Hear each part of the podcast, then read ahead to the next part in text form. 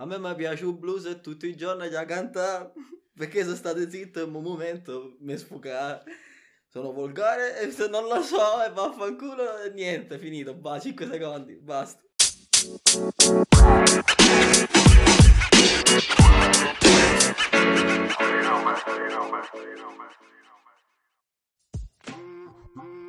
Nuovo episodio di Factotum con un ospite molto particolare. Signore e signori, Francesco Cati. Eh, ciao, ciao a tutti, eh, tutti immensi, pochissimi, eh, E in tantissimi. unici come sempre e bellissimi soprattutto. Senti, oggi con te volevo parlare di una cosa che sanno in pochi secondo me. Cioè non approfonditamente come sei tu. Beh, più o meno, vediamo. Sorrentino. Sorrentino. Sorrentino, esatto. Perché quando una persona sente Sorrentino e non sa nulla, tipo me, viene in mente solo la grande bellezza. Eh, Ci sono tante grandi bellezze fatte da Sorrentino. Questa è la verità. Il problema è che di Sorrentino non. Che, che cosa si può sapere di un uomo veramente, secondo te? Ti Ah, cioè, stavi dicendo- no, questa cosa di Federica sta sfuggendo di mano. Cosa si può sapere in realtà di un uomo? Se non quello che. Quello che lascia. Quello che lascia, ma anche quello che ci vogliono far eh, vedere, quello che lui vuole mostrarci, no? Come ci si lui che mostra. vuole far vedere, secondo me. Eh, Lui... Tramite il suo cinema. Anzi, no, questa domanda te la faccio dopo. Ma no, il suo cinema è un discorso complicato e è veramente gigante. Ma cosa vuole far vedere lui? Cioè, è un uomo, un essere umano come tutti, fragile, frangibile.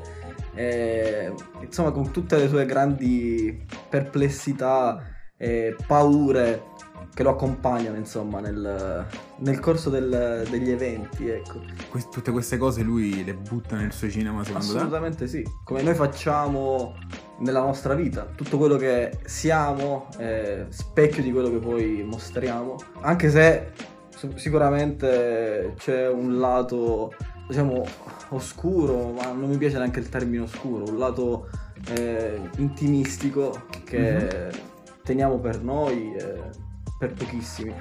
Che diciamo che nel cinema sorrentiniano bisogna ricercare. Come, come la malinconia, no?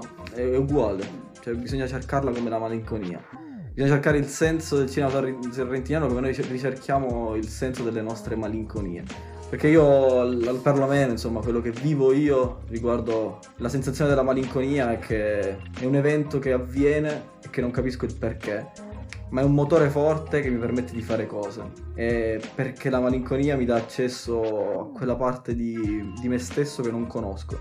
E il fatto di non, eh, di non comprendere mi mette in moto eh, la volontà di comprendere e quindi mette in moto tutto quel meccanismo che è insomma la, la scoperta, la ricerca di quello che vogliamo essere o di come risolvere anche quel, quel momento di malinconia o tristezza, insomma.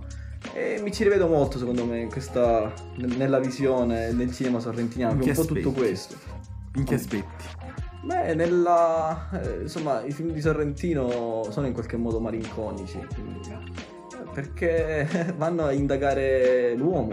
Se ci pensi, in realtà il cinema sorrentiniano, se lo analizziamo film per film, è veramente una storia eh, intorno in realtà ad un uomo, cioè è l'essere umano a essere messo in mezzo. Il film è un pretesto, è, un, uh, è qualcosa che, che c'è, che ci deve essere. Cioè, la trama non è importante, secondo me. Cioè, la Sono trama più le reale. vicende che accadono intorno a questo quest'uomo. Sì, è tutto in realtà. E tutto quello che noi vediamo nei film sorrentiniani in realtà sono gli sguardi degli uomini che, che vivono in realtà il film. Cioè non è il film, è il film che sta che, che vive, che vive l'uomo, capisci? Cioè è il film che Il film che vive l'uomo. Sì, è il film che sta intorno all'uomo, cioè è proprio un, un supplemento, una, un qualcosa in più rispetto a quella- quel personaggio. Pensa a Jeff Gambardella della grande bellezza, ad esempio. Cioè, Arriviamo tra poco. Prima volevo fare un discorso partendo proprio dall'inizio. Chi è Sorrentino? Così, partendo da lui, cerchiamo di capire meglio tutta la sua filmografia. Che Tutto quello che vuole dare. Sorrentino partirei da un aspetto importante secondo me che, che ha segnato anche la sua vita, è un orfano, Ah sì, non lo è so. un orfano, sì, è orfano a 16 anni insomma, e- che deve la vita a Maradona, ecco perché, sì, ecco perché insomma quando ha È vinto gli Oscar lo ha ringraziato, hanno ringraziato Fellini, Scorsese, Maradona e Tolkienitz, no? E...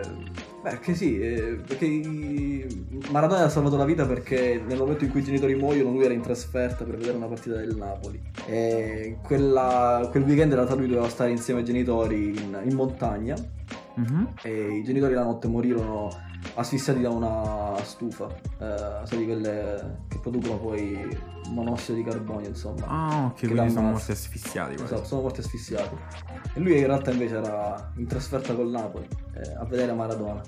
Eh, e quindi questo gli ha salvato la vita. E come dice lui stesso, è stato un motivo Uh, cioè la morte dei genitori, seppur tragica, è stato un modo di essere meno coscienti. Cioè, cioè, mi spiego in realtà, eh, non ha, ha, avuto sempre poche, meno pressioni ecco, rispetto a quelle che magari il genitore banchiere, il suo padre era un banchiere, mm-hmm. si sarebbe potuto aspettare, ad esempio. Lui si è iscritto a economia eh, e in realtà poi a 5 esami dalla fine tendenzialmente non ha finito perché ha voluto buttarsi nel cinema. Lui disse insomma probabilmente se avesse avuto suo padre non, questa scelta non l'avrebbe fatta. Davvero, eh, non sì. avrebbe mai intrapreso questa strada. Probabilmente non avrebbe mai lasciato l'università e quindi avrebbe probabilmente intrapreso il, la carriera da banchiere come, come suo padre. Quindi la, sentirsi no, meno pressati da, anche dagli sguardi, insomma, che che ci girano intorno. Detto così però sembra che sia stato anche una cosa abbastanza favorevole essere diventato orfano. No, non credo, cioè, anche perché se poi vedi... Per esprimere di più la sua, la sua vena artistica. Eh, però se vedi tipo le sue opere come degli Young Pop, ad esempio. Mm-hmm. Cioè, di questo papa orfano in realtà che per tutta la sua ah, vita okay. cerca, tutto collegato. cerca i suoi, i suoi, genitori spasmodicamente vorrebbe riabbracciarli almeno un'altra volta quindi c'è grande sofferenza in Sorrentino. Cioè, ovviamente la cosa intelligente che si può fare nella vita, secondo me, è quello di cogliere anche gli aspetti positivi. Anche nelle tragedie profonde c'è un lato positivo, se così vogliamo chiamarlo, insomma, non è proprio una positività estrema, ecco. Cioè, mm-hmm. è un dire, dai, ci fosse stato mio padre probabilmente avrei fatto il banchiere. Non avendo pressioni da parte di mio padre perché purtroppo è morto, mi sono buttato, tanto non c'era nessuno che mi poteva dire di no. Cioè, chi avrebbe potuto farlo eh, se non mio padre e mia madre, insomma, ma non c'erano più. Quindi questa sofferenza mi ha portato a fare una scelta estrema, cioè buttarmi sulla mia passione. Probabilmente non avrei avuto il coraggio se i miei genitori magari fossero stati vivi. Quindi non è proprio una. credo non sia proprio un aspetto positivo, è un effetto collaterale, ecco. Un effetto collaterale, sì, è la parola più giusta. Che l'ha portato a fare quel, il regista, insomma. Poi, insomma, lui dai 20 ai 30 anni non ha fatto il regista. Ha scritto soltanto sceneggiature. Ha scritto tanto in realtà, infatti è più uno scrittore che un regista. Cioè, e quando se... l'ha fatto il primo film? Cioè, quando è stato lui dietro la cinepresa? Proprio? Il primo l'ha fatto che L'uomo in più, nei primi anni del 2000, e infatti l'ha fatto con Tony Servillo.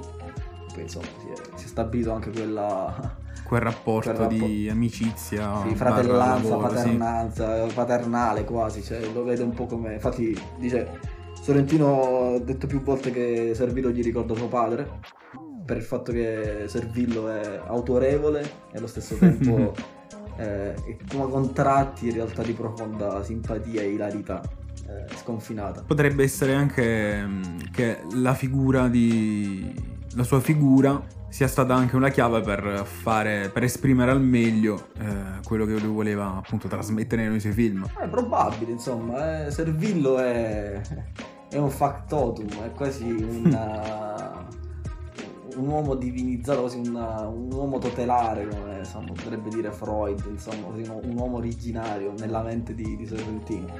E quello un po' vorrebbe in qualche modo essere Sorrentino, tutti i suoi personaggi che ha scritto nei suoi libri, eccetera.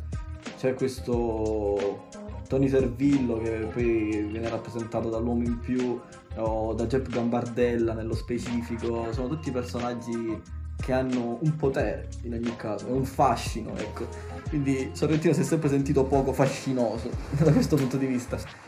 Mai troppo simpatico eh, e sempre troppo serioso. Infatti l'ha abbandonata, dicevi, la strada della seriosità ha abbracciato la strada dell'ironia, che è l'unica chiave che riesce a trovare nella vita. Ecco. Eh, il problema è che non lo sa fare bene.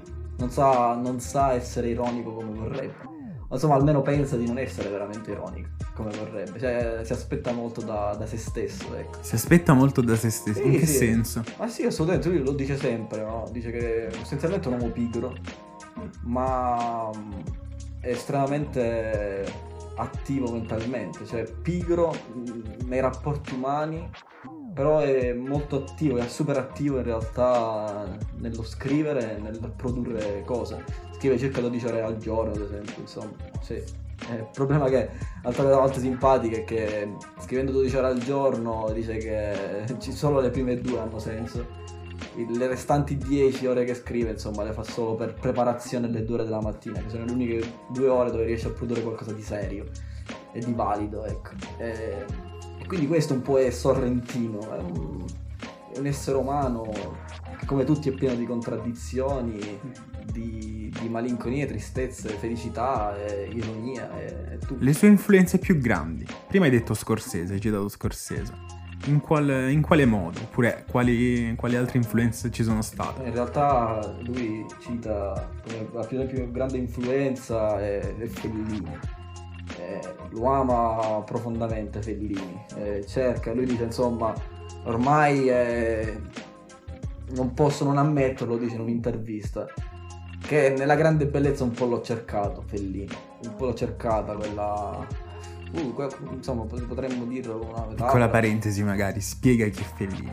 Eh Beh, Fellini è forse il più grande genio del- che il cinema italiano abbia mai avuto, insomma, padre del post-realismo, eccetera, padre della- del film onirico, soprattutto, cioè della cinematografia onirica, cioè si parla di, di sogni, lui rappresenta i sogni. Eh, infatti tutti i suoi film, insomma, Otto e mezzo, Marcord, eh, Roma, eh, Roma città aperta, ehm, eccetera, sono tutti film incentrati su questi personaggi atipici, strani, eh, che Sorrentino Ho cercato di riprendere un, eh sì, un po'. di riprendere un po', infatti lui dice che insomma Fellini ha vissuto tantissimo anche la Roma, quella del, del post-guerra, del post-guerra, della ricostruzione, della, dell'avanguardia che sembrava arrivare, no? E quindi c'erano tantissimi personaggi insomma che possedevano una genuinità, una naturalezza fuori dal comune, cosa che è molto difficile probabilmente ritrovare nella nostra società, eh, dove siamo tutti così iper eh, collegati e dentro una rete infinita di informazioni, quindi è difficile, eh, siamo la società insomma del- dell'estetica, dell'esteriorità. Eh, Infatti mi viene in mente ora che me ne parli una scena della grande bellezza, la scena in cui eh, il protagonista, perdonami, non mi ricordo come il nome, eh, va a casa di una, di una donna dopo che copulano e lei gli dice vuoi vedere le mie foto? Eh, Esatto. Sì, sì, sì, quando Jeff incontra una sorta di questa donna bellissima, che è la domanda che mestiere fai, no? Dice, sono Rick. E lui gli dice, insomma, bellissimo mestiere. Eh, sì, effettivamente, insomma, è questo un po' la- il significato, come dici tu, cioè della, della nostra società. Cioè, l'ha appena vista, ad esempio lei gli dice, insomma, finito di, di scopare tendenzialmente, eh, dice a Jeff, eh, vuoi vedere delle foto mi faccio? Dice lui, ma te ne fai magari anche qualcuna nuda? Fa lei, sì. E lui dice ok, in modo molto insomma, annoiato. Eh, perché insomma cosa c'è da vedere? Cioè, ci sei appena stato a letto. cioè, non ha è- senso. È un, vedi, è un, è un essere... È quasi una- un rafforzativo che non ha senso. Cioè, è quasi come dare da mangiare a un uomo che si è appena saziato a sufficienza. Cioè, non, non ha senso. Cioè, non ha, non ha assolutamente senso. E infatti lui poi, insomma, in una scena, in una scena successiva dove si sta rivestendo e si fuma una sigaretta dice che, insomma, arrivato all'età di 65 anni ha capito una cosa sola, che non gli va di fare quello che non vuole fare e quindi non vuole perdere tempo più nella vita, perché di tempo insomma ne è rimasto poco e quindi se ne va via, e questa ritorna insomma non c'è più. Que- questo- questa è una scena estremamente allegorica secondo me di Sorrentino, eh, perché spesso magari tutto quello che noi mettiamo, pubblichiamo no? nei nostri nei social eccetera ci aspettiamo sempre una... Lo facciamo spesso magari per delle conferme, eh, perché vogliamo... perché vogliamo essere qualcosa che magari eh, non riusciamo ad essere poi nel, nella vita, no? Eh, quindi il social è un modo per poter influenzare gli altri a pensarci in determinati modi, a chiamarci in, in determinati termini. Eh, e quindi lei, infatti, in quella scena insomma, si preoccupa del fatto che non sia stata brava a letto, no? È un po' questo, quindi il voler mostrare delle foto nude per dimostrare che anche lei in realtà magari è maliziosa, magari ha quella verve nascosta, magari della perversione, per giustificare il fatto che magari non sia stata brava a letto, un po' quello che facciamo, insomma, magari anche nella vita di tutti i giorni noi, nei social, perché non, non ci sentiamo magari completamente, come è giusto che sia, eh? Insomma, non ci sentiamo perfettamente con, dentro noi stessi, ma è giusto, cioè non ci sentiamo perfetti. Ma che cos'è la perfezione? Eh, non esiste, insomma, siamo degli esseri imperfetti e insomma, accettarlo ci fa vivere perfetti nella nostra imperfezione. Assolutamente, siamo perfetti nella nostra imperfezione. La bellezza più grande del, dell'uomo, insomma, è l'imperfezione. Sorrentino ce lo dimostra in tutti i film che fa. Tutti i personaggi hanno delle grandi qualità e anche delle grandi, dei grandi buchi neri, insomma, dei buchi oscuri terribili, eh, dove ricadono e vengono risucchiati, insomma, no? Dalla, anche la leggerezza, eh, vengono risucchiati da questa leggerezza che può essere considerata come frivola, perché la leggerezza positiva è un sentimento necessario. Eh, essere frivoli per, per apparire leggeri a tutti i costi è un problema. Questo ce lo fa vedere secondo me Sorrentino in tanti film, eh, anche in Youth ad esempio, quando c'è la scena di Michael Caine, insomma, eh, che parla con, uh, non mi ricordo come si chiama in questo momento, eh, parla con uh, Paul Dano, eh, mm-hmm. lui è in questo albergo, insomma, eh, molto lussuoso, dove c'è anche Maradona, tra l'altro, obeso, che si sta riprendendo sta cercando di ritrovare la forma fisica. E parlano proprio di questo, parlano della leggerezza. Eh, lui dice, Poldano, ho fatto tantissimi film nella mia vita, impegnati. Poi mi sono solo una volta, dice lui, abbandonata la leggerezza facendo un supereroe praticamente. E la gente si ricorda di me solo per quel cazzo di film. E come dice a Michael Caine, insomma, la gente si ricorda di te perché hai scritto le canzoni semplici quando in realtà hai composto delle opere meravigliose, di una complessità eh, totale e, e, differente, insomma, e la gente dovrebbe ricordarsi di te per altro. Eh, e questo va bene, insomma, cioè è giusto, eh, bisogna, quando ci si guarda, insomma, in faccia a, tra persone, insomma, si dovrebbe eh, ricordare del fatto che non siamo, quello, non siamo quello che non siamo solo quello che, che, vogliamo essere, insomma, oppure non siamo solo quello che dimostriamo in quel momento, cioè dentro ognuno di noi c'è ben altro. E quindi questo dovrebbe aiutarci a, a gestire meglio le, le relazioni, ecco, cioè è una cosa per cui faccio molta, moltissima attenzione. Cioè, in che modo? Beh, non giudicando, cioè non dovremmo... Ma è una cosa molto difficile da fare questa Lo so, infatti è un lavoro perpetuo che si fa ogni giorno, in ogni momento della giornata. Bisogna lavorare, non giudicare se stessi, le proprie azioni e, e non giudicare anche chi abbiamo intorno. Ognuno, tutti quelli che fanno delle determinate azioni hanno delle motivazioni e se lo fanno è perché hanno voglia di farlo e perché sentono il bisogno di farlo e, insomma, eh, questo se ci pensi Sorrentino ce lo fa vedere tantissimo, no? Cioè, Jeff Gambardella ad esempio, soprattutto. Anche questo si evince forse nel, nel, fatto che lui non riesca a scrivere più nulla da 40 anni, no? Lui si giustifica col fatto che, lui, insomma, si giustifica dicendo che è uscito troppo la sera eh, mm. e che non ha avuto tempo, no? Perché eh, voleva essere il re della, della movida. Io non volevo solo partecipare alle feste, dice. Io volevo il, io volevo il potere di farle fallire. Eh, insomma, cosa, insomma, il, il, re della mondanità, no? Jeff Gambardella. Quello sempre positivo, sempre sorridente, quello che amano tutti, che non sbaglia mai. Eh, non è così. Jepp se ne rende conto, insomma. Cioè, Jepp in realtà ha vissuto tutta la vita al di là de- de- della bellezza, insomma, cioè, se, ne è distaccato tantissimo. L'ha cacciata via da se stesso, infatti vive soltanto di notte, nella notte...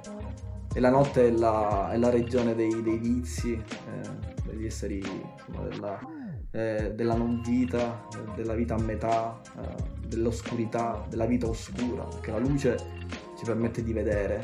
Eh, nella notte in realtà, vivendo solo di notte, Jepp si è, si è assicurato insomma un posto tra i ciechi, tra i ciechi della notte, per quelli che non, non vogliono mostrarsi e non vogliono mostrare nulla. E non Eh, vogliono vedere anche. che non vogliono vedere assolutamente, non, hanno paura a vedere. Hanno paura a vedere se stessi primo, in primo luogo, e hanno, avendo paura di vedere se stessi, se- se abbiamo paura di vedere noi stessi, come possiamo in realtà avere la forza di vedere gli altri? Per vedere gli altri bisogna essere veramente eh, generosi, bisogna sentirsi generosi nel vedere gli altri. Eh, e Jepp insomma lo capisce lo capisce con la morte del- dell'unica donna che ha mai amato, no? Lì lo capisce. Ehm, Grazie dal cuore. Perché si era bloccato lo schermo, non stavo riuscendo a capire se stava registrando ancora. sì? Vai. Te registra? Sì, sì, sta registrando. a posto, meno male, stiamo andando non fare scherzi. Ehm, E, niente, va, cioè quindi, insomma, Jepp lo capisce con... eh, lo capisce insomma con la, la morte della- dell'unica donna che ha amato più nella vita. Una volta che muore lei, insomma, si rende conto che veramente qualcosa sta finendo. Che è morto l'unico barlume di amore che lui abbia mai provato nella sua vita. E questo gli, gli mette in testa l'idea di, di volersi re- reincontrare, insomma, vuole reincontrare se stesso e decide di voler scrivere di nuovo un libro dopo 40 anni. È un discorso veramente importante, ma insomma, eh, la Sorrentino in tutti i suoi film veramente c'ha questo eh, c'è sempre questo eterno ritornare sui propri, sui propri passi. Mm, infa- allora, analizziamo. Allora, partendo dai film più famosi, analizziamo un attimo la poetica e la critica che presenta nei suoi film. Eh, eh, di critica mi sento di parlare poco, insomma, non- eh, critica è difficile. Nel senso, che tipo di messaggi vuole dare allora? Eh, sì, ta- eh, insomma, tanti messaggi, ehm, eh, ma in realtà tutti questi messaggi per arrivare ad un'unica cosa, eh, ad un unico sguardo secondo me, che è quello di comprendere, di sforzarsi a vedere le sfumature delle cose. Sai che questa frase che mi dicesti tempo fa mi è rimasta impressa? La vita è fatta di sfumature. sfumature, come dice il grande, Je- il grande Jepp, insomma, eh, la sfumatura, eh, nel libro anche hanno tutti ragione, no?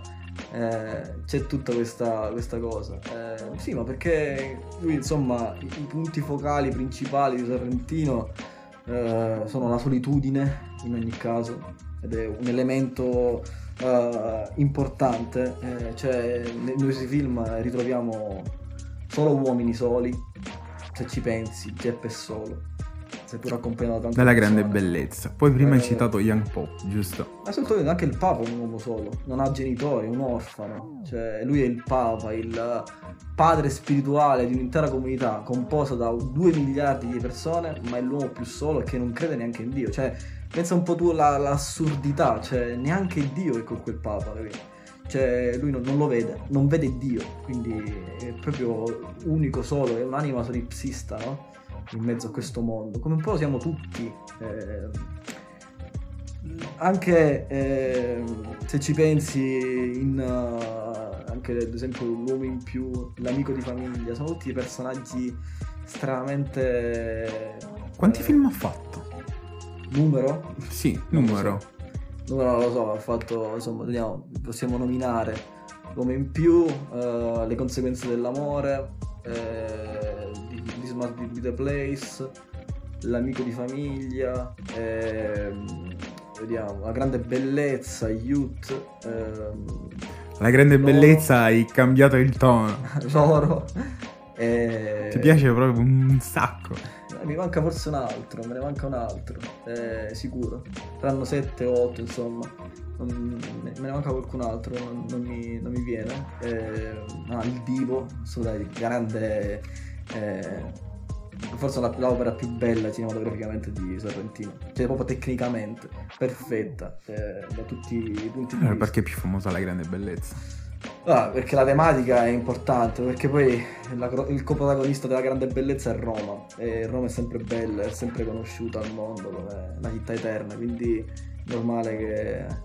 Poi eh, il Divo tratta insomma la storia insomma, del nostro caro Andreotti, insomma, che interessa eh, a noi, insomma lo, lo conosciamo noi italiani, ne possiamo cogliere più sfumature, ecco.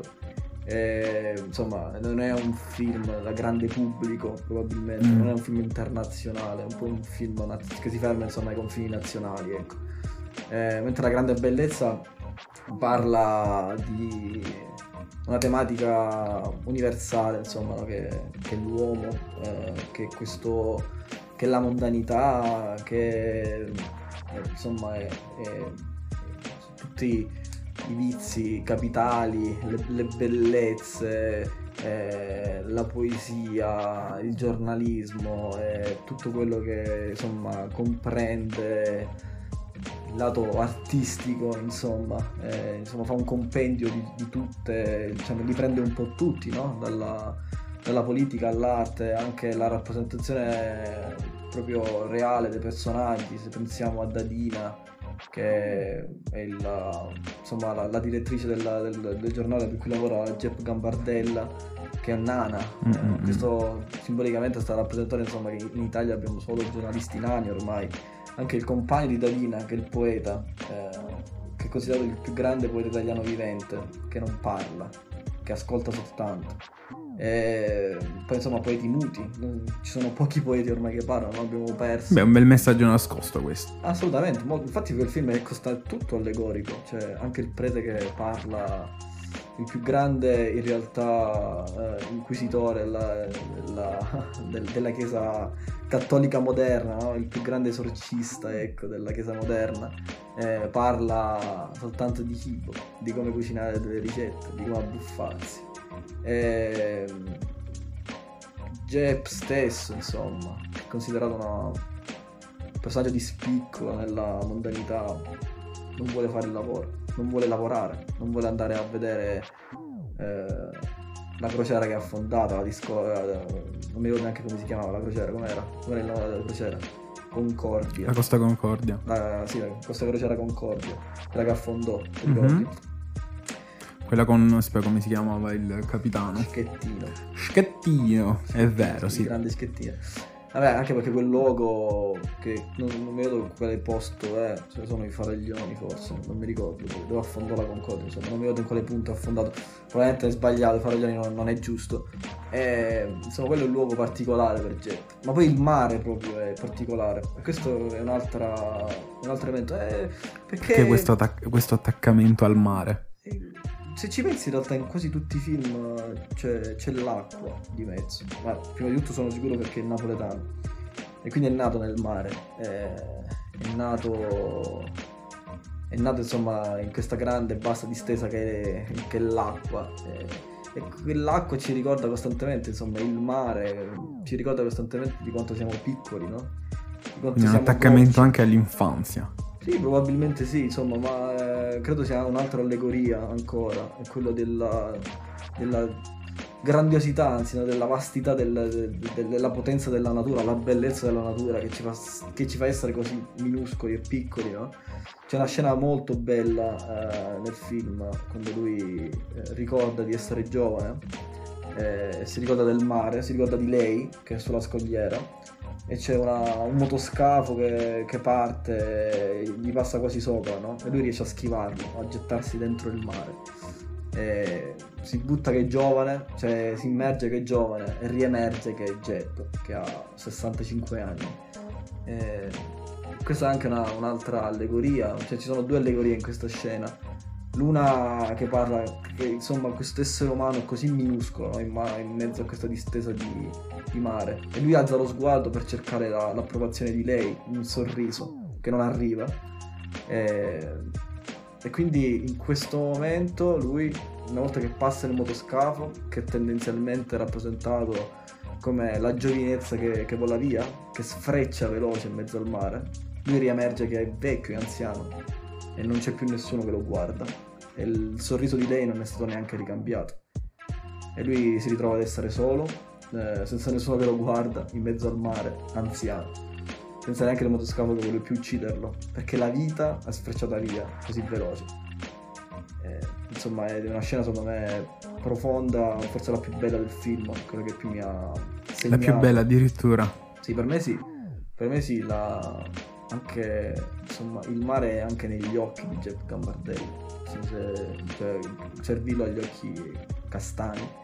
Eh, mentre c'è, c'è una scena, insomma, quando si addormenta e lui guarda il soffitto, nel soffitto vede sempre il mare, che gli occhi in realtà diventano color del mare, color blu, blu scuro, e quindi il mare è l'essenza, del, è l'essenza di Jeff, l'essenza anche dello stesso Sorrentino, cioè che sta a significare eh, che noi uomini in realtà abbiamo costantemente dentro noi stessi la consapevolezza della, dell'infinito, ma che ci fermiamo sempre a una concezione così eh, solipsistica perché noi riusciamo a conoscere solo noi stessi. Cioè, come giustamente, noi siamo l'unico filtro possibile in natura per comprendere il mondo.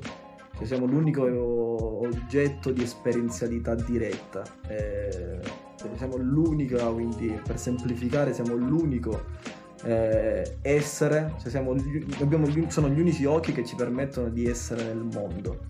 E inevitabilmente non siamo oggettivi e saremo sempre soltanto soggettivi e quindi solo la, l'aiuto degli altri, no? solo l'aiuto intersoggettivo, quindi, quindi la, eh, le amicizie, gli amori, eccetera, tutto quello che noi viviamo ci permettono di, eh, di rapportarci a, a, all'altro e infatti nei film di Sorrentino questi uomini sono sempre così soli, ma cercano costantemente in realtà di avvicinarsi, cercano costantemente uh, di, di, avvicinarsi e di, di, entrare nell'altro, cioè di, uh, di creare dei legami uh, che gli permettano di uscire dalla loro condizione di anime sole in questo, in, questo, mondo, in questo microcosmo tendenzialmente che è un, che è un grande universo.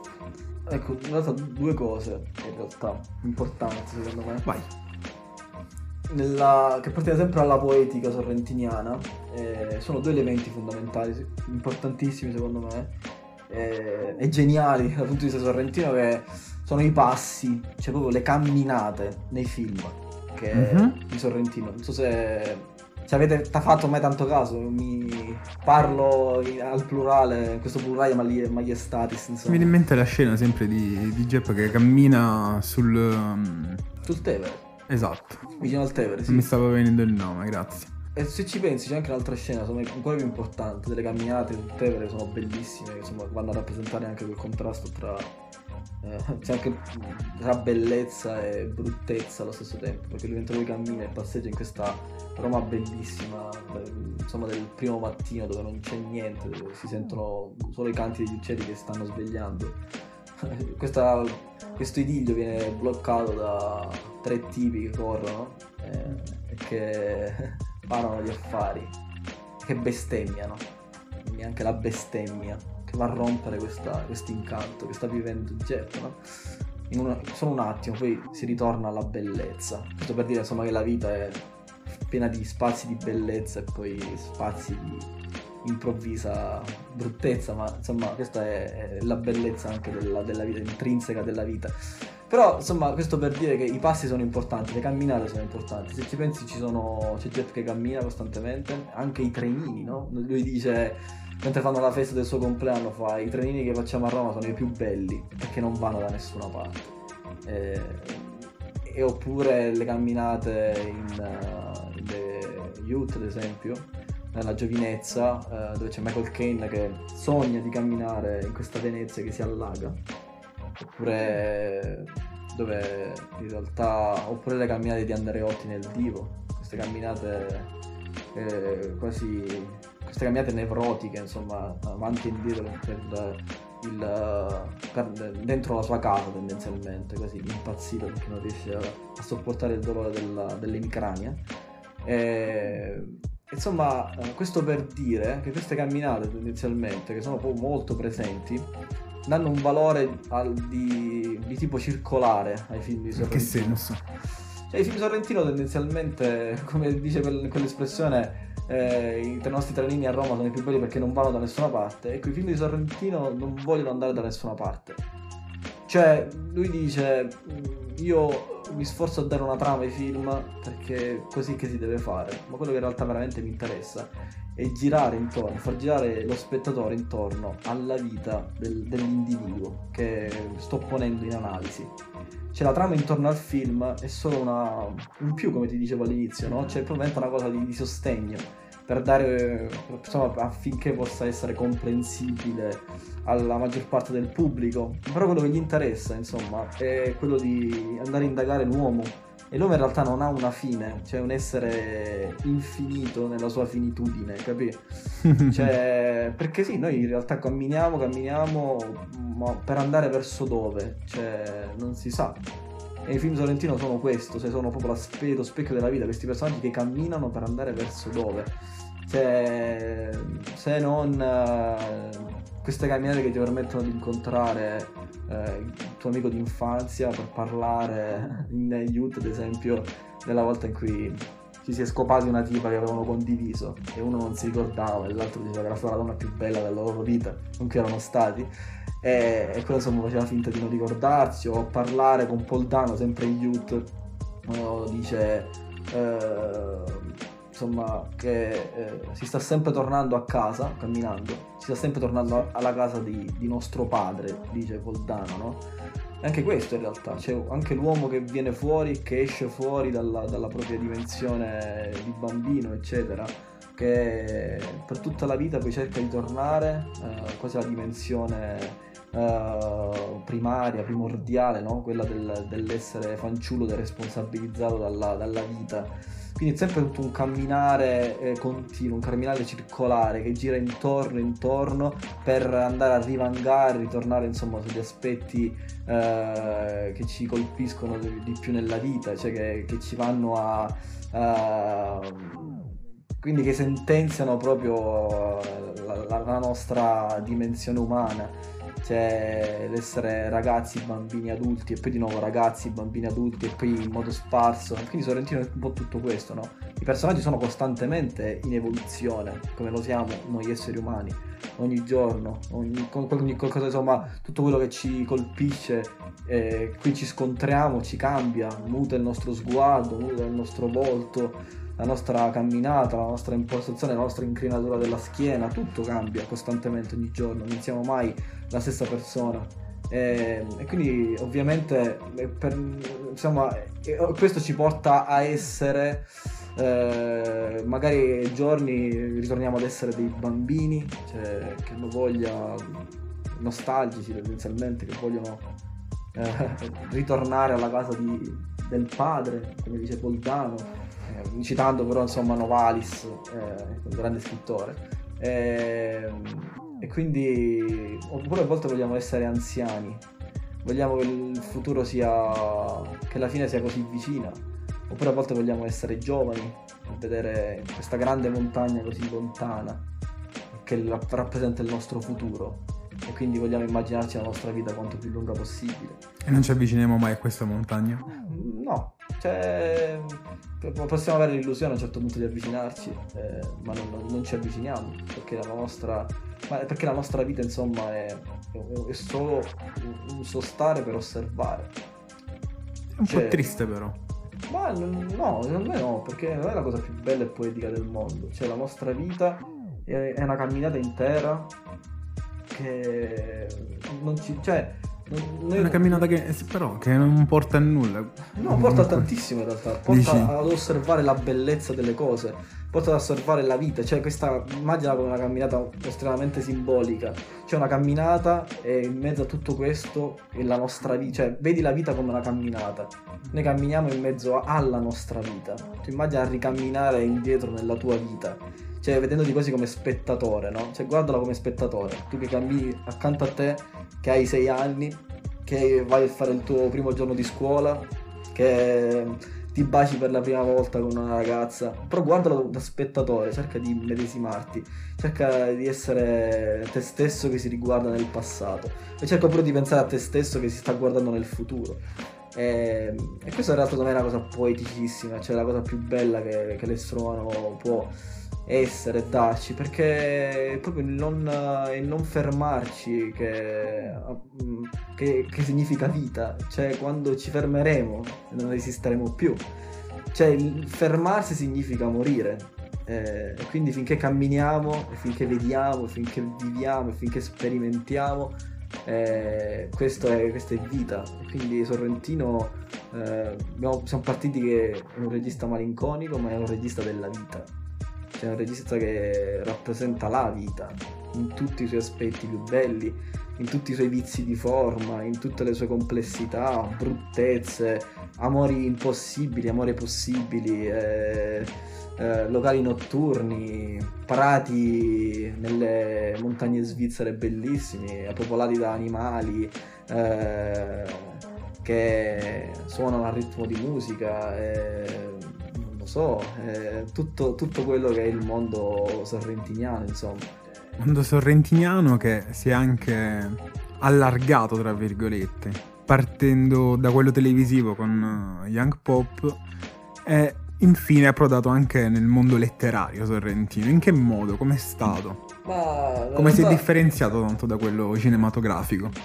In realtà l'approdo al cinema, alla letteratura cioè, non è un vero e proprio approdo, cioè Sorrentino è prima scrittore e poi regista, insomma così si definisce lui. Eh, lui è uno sceneggiatore, quindi è uno che ha scritto tanto, che scrive tanto. E quindi il mondo letterario è veramente cioè, la, il, suo, il, suo, pane quotidiano, cioè lui scrive tanto, insomma, ed è naturale che nel mare magnum di roba che, che, che ha prodotto abbia deciso anche di scrivere un libro e, e il libro in realtà hanno tutti ragione, hanno tutti ragione in realtà è il um, è praticamente eh, l'inizio, insomma, quello che ha dato luce poi al primo film che è L'uomo in più, cioè parla dello stesso personaggio, Tony Pagoda, Tony P. In, uh, questo personaggio è estremamente eccentrico in tutti i suoi aspetti, un cantante neomelodico napoletano eh, però non nei neomelodici che conosciamo eh, noi, insomma, il neomelodico degli anni 60 tendenzialmente, che canta anche di fronte a, eh, a, Frank Sinatra, insomma, The Voice a New York. Ah, proprio... Eh, sì, sì, sì, che gli va a fare complimenti, completamente ubriaco questo Sinatra. quindi in realtà il mondo letterario è una commistione, cioè è un sinolo nell'opera sorrentiniana eh, cinema e letteratura vanno di pari passo con, eh, con Sorrentino, quindi non c'è stato un vero approdo letterario, se non uh, magari semplicemente un'esigenza di poter scrivere un libro, cioè di voler non, non scrivere, cioè perché ne scrive tanti, cioè di voler proprio produrre un libro, ecco, una, eh, voler lasciare anche un'impronta insomma nel mondo letterario, ma non è stato uno, non, cioè Sorrentino non credo l'abbia vissuto come uno sforzo se non proprio come un'abitudine. Cioè, un'abitudine. Perché è già abituato a scrivere. Assolutamente, ma lui è parte insomma, anche di quella cerchia di cosiddetti scrittori e registi colti. In questi film ci sono tantissime citazioni colte, no? Che... Dimmene tre. Eh, no, dimmene tre. Dimmene una allora. Già quella, già quella di Novalis, eh, stiamo sempre tornando a casa, stiamo sempre tornando alla casa di nostro padre. E poi in realtà ce n'è una bellissima eh, che è sul viaggio. Che vediamo se riesco. Però te la devo leggere perché non me la ricorderò mai. Vai, vai tranquillo. E, ed è questa, vediamo. Eh, vediamo se la trovo. Sì, questa è mm, di Céline praticamente. Eh, nel libro Il viaggio al termine della notte, se non mhm. sbaglio. Uh-huh. E, e scrive praticamente viaggiare è proprio utile fa lavorare l'immaginazione. Tutto il resto è delusione e fatica. Il viaggio che ci è dato è interamente immaginario. Ecco la sua forza, va dalla vita alla morte, uomini, bestie, città e cose, tutto inventato. È un romanzo, nient'altro che una storia fittizia. Lo dice di tre, lui non sbaglia mai. E poi in ogni caso tutti possono fare altrettanto, basta chiudere gli occhi e dall'altra parte della vita. Eh, questo in realtà è quello che apre la, l'apertura di La grande bellezza, con la citazione bellissima di Céline, insomma, Il viaggio al termine della notte. E questo è un po' quello, il riassunto generale di quello, quello che credo io quello che credo insomma Sorrentino pensi che sia insomma la vita, il cinema, eh, la letteratura, eh, perché è, questo, cioè il cinema è la vita, lui dice che il cinema è il territorio dei dilettanti, dei dilettanti della vita, eh, e un po' tutti siamo dilettanti della vita, no? Chi è bravo a vivere? Chi è bravo a vivere, insomma. Pavese scrive il mestiere di vivere, ad esempio, no? eh, cioè, non lo so, è, è, è difficile, insomma, chi, chi, sa vivere veramente? Nessuno. Ma perché non ci sono delle regole da seguire per vivere bene? Appunto, c'è cioè, tutto un grande work in progress, no? C'è tutto mm-hmm. una, una, un costruire costantemente e un comprendersi, non comprendersi, viversi, vedersi e non vedersi continuo.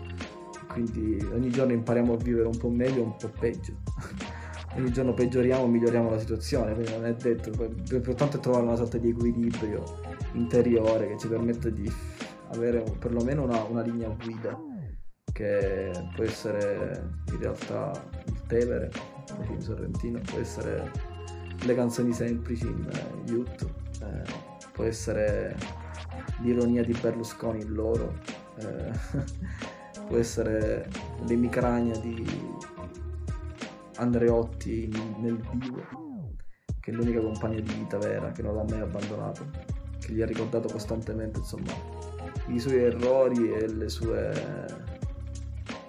i suoi aspetti positivi, ecco, cioè i suoi errori e le, le, le, le cose belle insomma no? che ha fatto, eh, che anche lui ne ha fatto. E, insomma, è un po' tutto, un po' tutto questo. C'è anche l'amico di famiglia, il denaro e la linea guida, no? Quello che fa aprire gli occhi al protagonista Geremia de Geremia. e, un altro film interessante poi Sorrentino, insomma, di famiglia. Di che parla? Ah, di, un, di un usuraio. Di un usuraio napoletano uomo viscido, brutto. Ma la maggior parte dei protagonisti dei film di Sorrentino sono napoletani.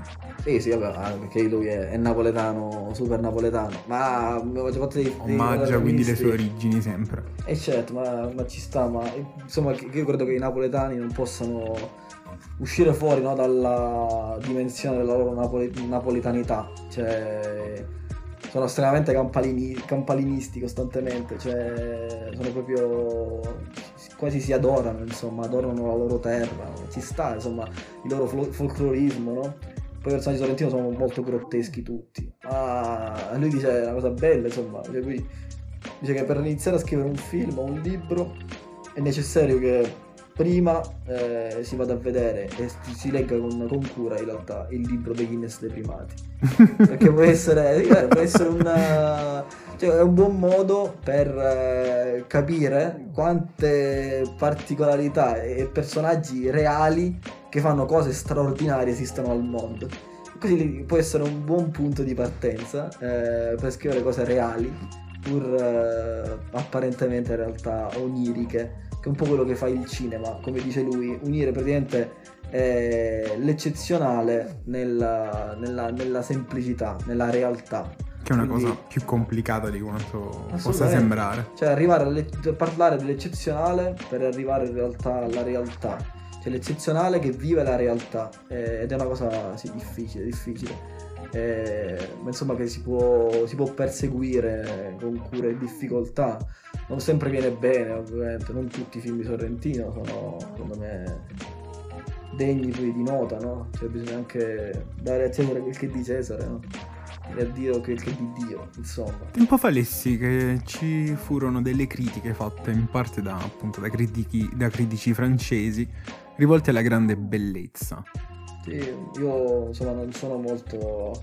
eh, D'accordo su questa no, cosa. Non, sono neanche molto interessato a, alle critiche, però sì, mi, ho letto qualcosa insomma, sulle critiche francesi e non per lo più perché si lamentavano del fatto che Sorrentino fosse sempre praticamente... Eh, fosse sempre in realtà par- partecipava costantemente ai festi- al Festival di Cannes Mhm. e loro si lamentavano del fatto che, insomma, che non proprio tutti i film di Sorrentino se lo meritavano. Quindi secondo loro andava più avanti il nome di Sorrentino come regista che, di quali- Esatto, la, quali- che la qualità. Questa era un po' la critica. eh, poi perché loro insomma ritengono le opere di Sorrentino, molti critici francesi, pretenziose.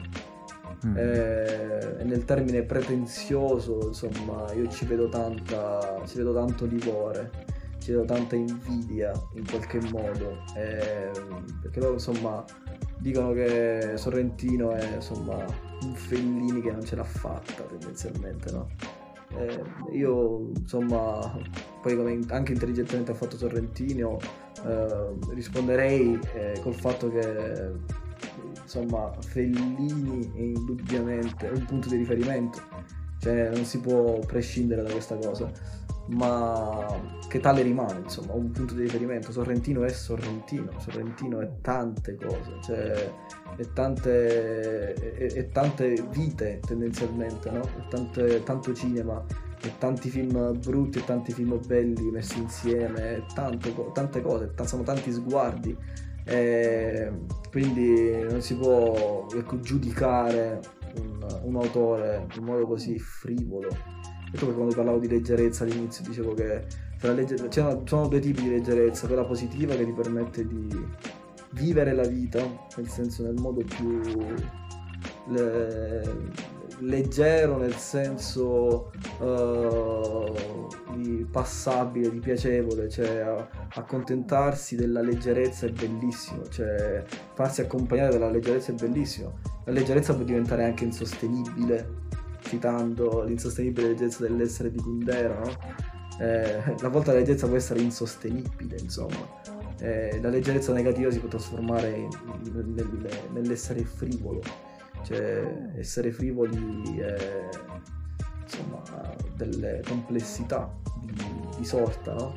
C'è, c'è un, potrebbe esserci un problema, insomma, eh, perché l'essere frivoli spesso non ti fa considerare tanti aspetti e quindi probabilmente ti fa dire cose che se un po' ci pensassi un po' su probabilmente non, non diresti perché ti rendereste conto insomma del, del mondo interiore profondo quindi del, del macro e del micromondo che, che è un essere umano insomma e poi in questo caso specifico Sorrentino quindi non sono tutto questo per dire che non sono tutti d'accordo insomma anzi per niente d'accordo con le critiche che esistono e ci saranno sempre perché ogni regista in realtà è criticato e amato, eh, odio tamo costante, quindi ci sta, cioè perché no? I francesi pensano che Sorrentino sia pretenzioso, gli americani pensano che sia un genio, gli italiani un po' e un po', e- ma co- ma cosa interessa in realtà? Cioè, se non eh, pensare che in realtà Sorrentino è solo uno sguardo in più in questo mondo.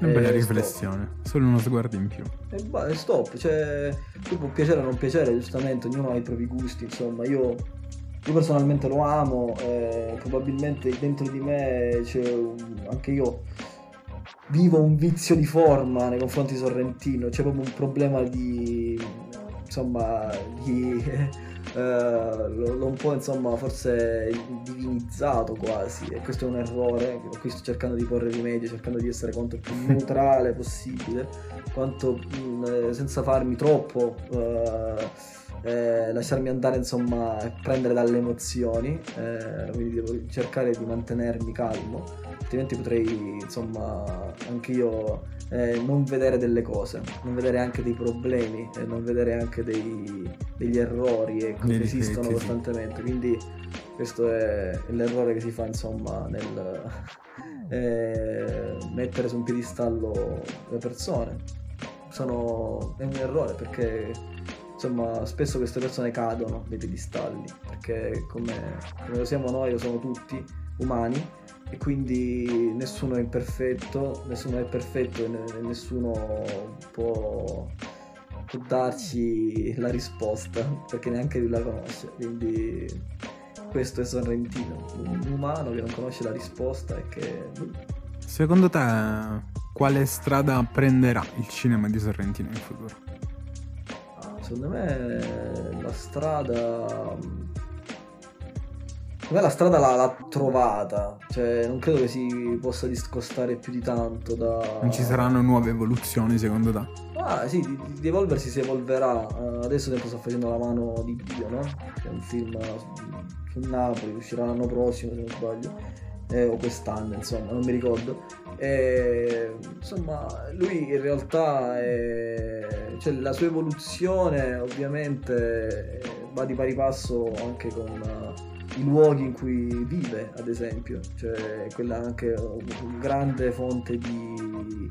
Eh, eh, è una grande fonte, insomma, di... Eh, ispirazione. Ispirazione, sì, non mi la parola, perché adesso sta vivendo a Napoli, quindi infatti sta facendo un film su Napoli, ho vissuto in America, ha fatto di This Must Be The Place, ad esempio, eccetera, per rivengare questi territori insomma giganteschi, queste strade lunghissime americane, questi bar vuoti. E adesso insomma c'è Maradona, tutto questo, questo, discorso che lo ha fatto un po' ritornare anche alla tradizione. Eh beh, come giusto che sia. Sì, sì, sì, quindi la, la verità insomma che Sorrentino, come ripeto, credo sia un'evoluzione, ogni film è un'evoluzione secondo me, cioè non c'è un film uguale a un altro, cioè, ogni film parla Beh, di tematiche. E penso che un po' tutti i registi insomma facciano film, tranne insomma forse il cinema, i cinepanettoni non hanno queste grandi evoluzioni, no? Cioè, diciamo che non sono tanto dei film, appunto, cioè, prese per il culo. Insomma, dei, perché insomma, mantengono anche un, un tipo di copione standard, la gente che va a vedere quei film si aspetta determinate cose.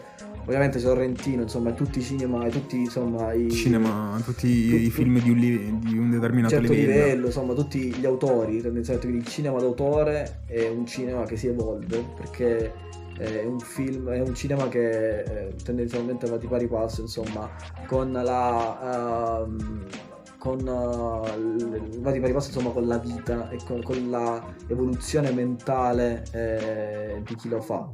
E poi Sorrentino è bravissimo a farsi aiutare.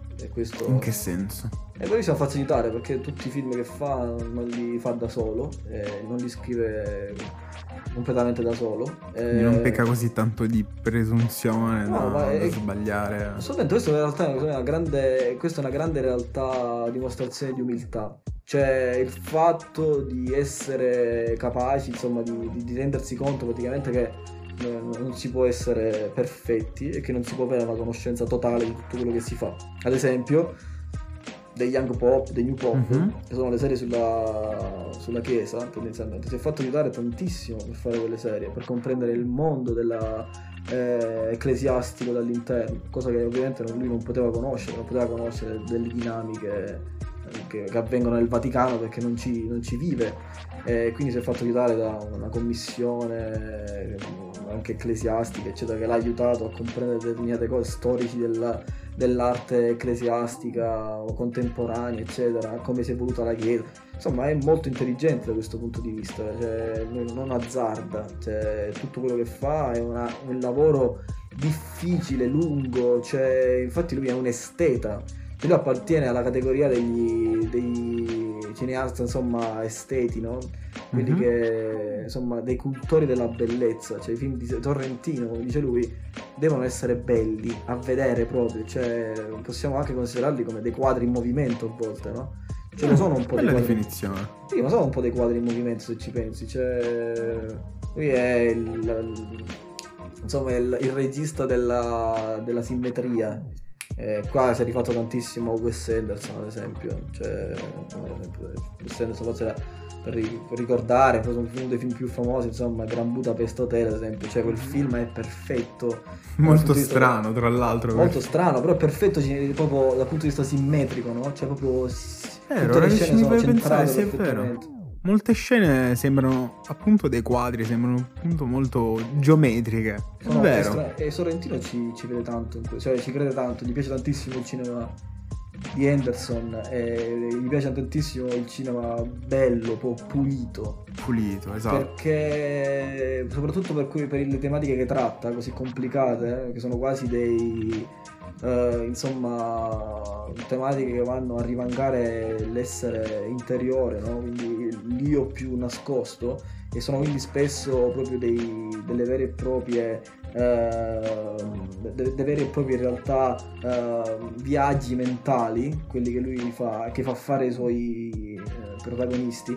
È necessario che intorno a tutta questa roba qui il cinema intorno gli, i luoghi eccetera siano di una pulizia totale.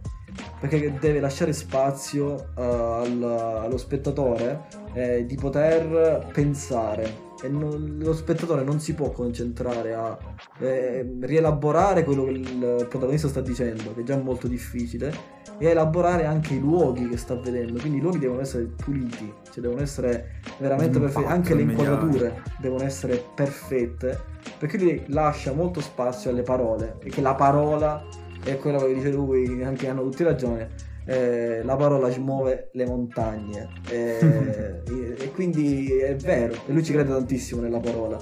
E mischiare la parola che è l'elemento insomma importante quello che più gli, gli sta a cuore eh, mischiarlo anche con eh, le immagini in movimento è una cosa secondo me geniale bellissima che solo lui sa fare in questo modo eh.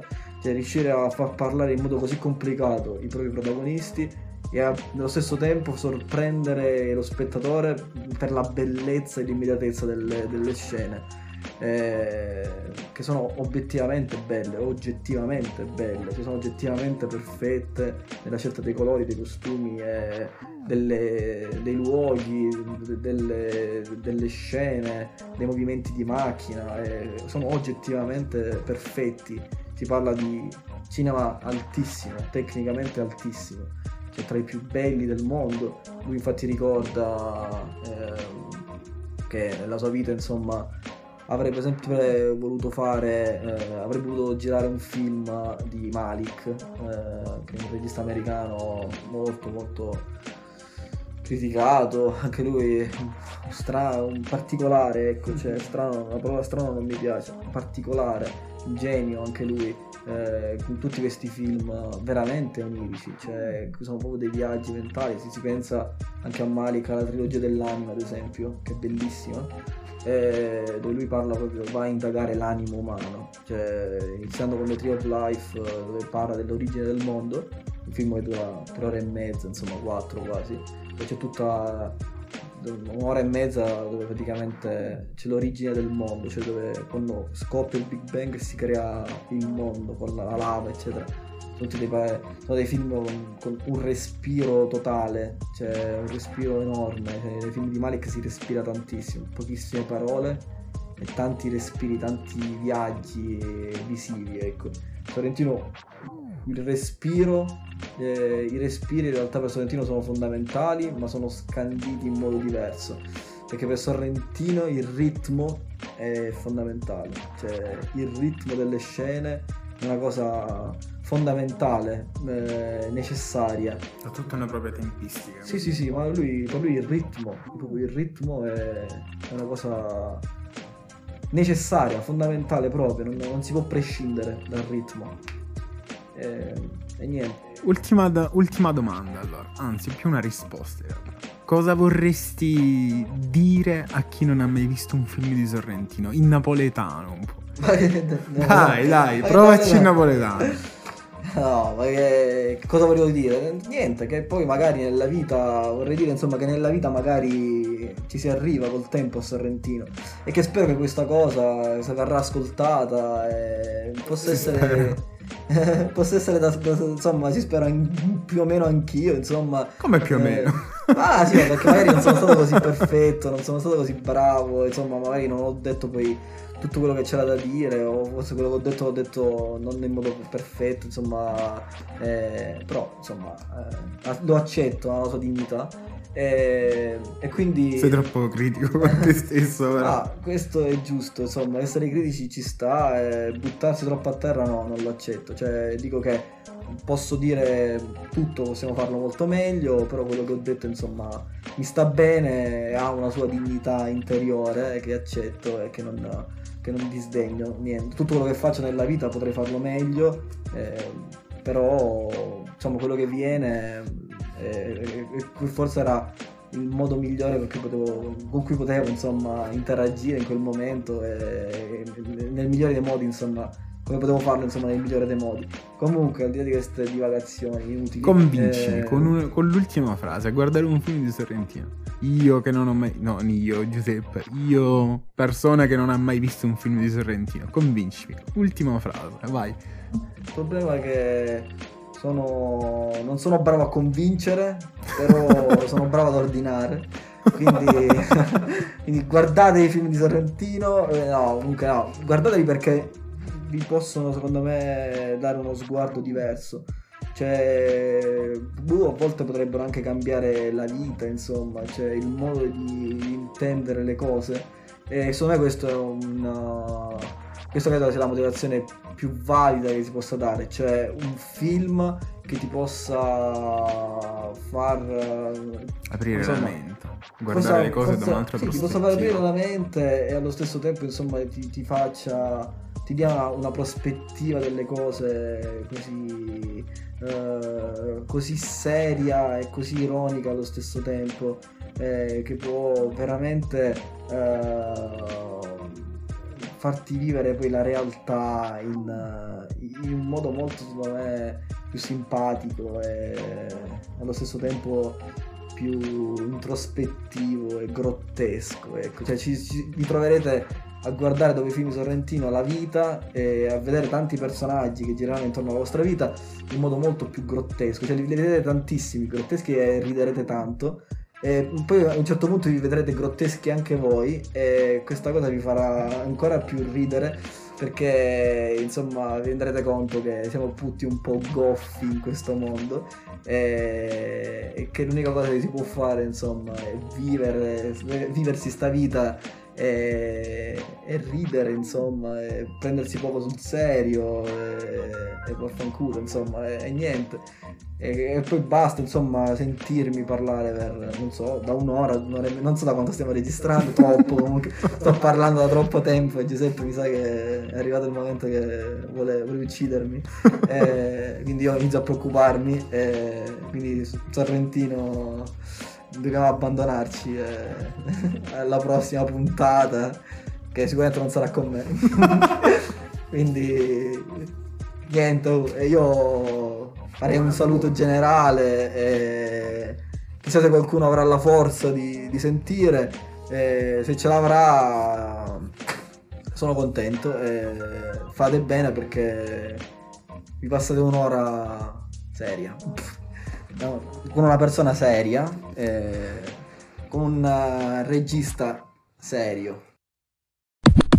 Cioè, qual è la canzone in realtà? Mi piace ritorno un sacco. No, ma non lo so, no, no, non ci canto, non fa. Dai, poco non canterò poco. mai. Non canterò mai. poco poco. 5 no. secondi appena, dai. No, ma 5 sono stratti, 5 secondi. 3 secondi. Te ne buono, te ne buono 2. È una cosa veramente che odio, è una cosa terribile.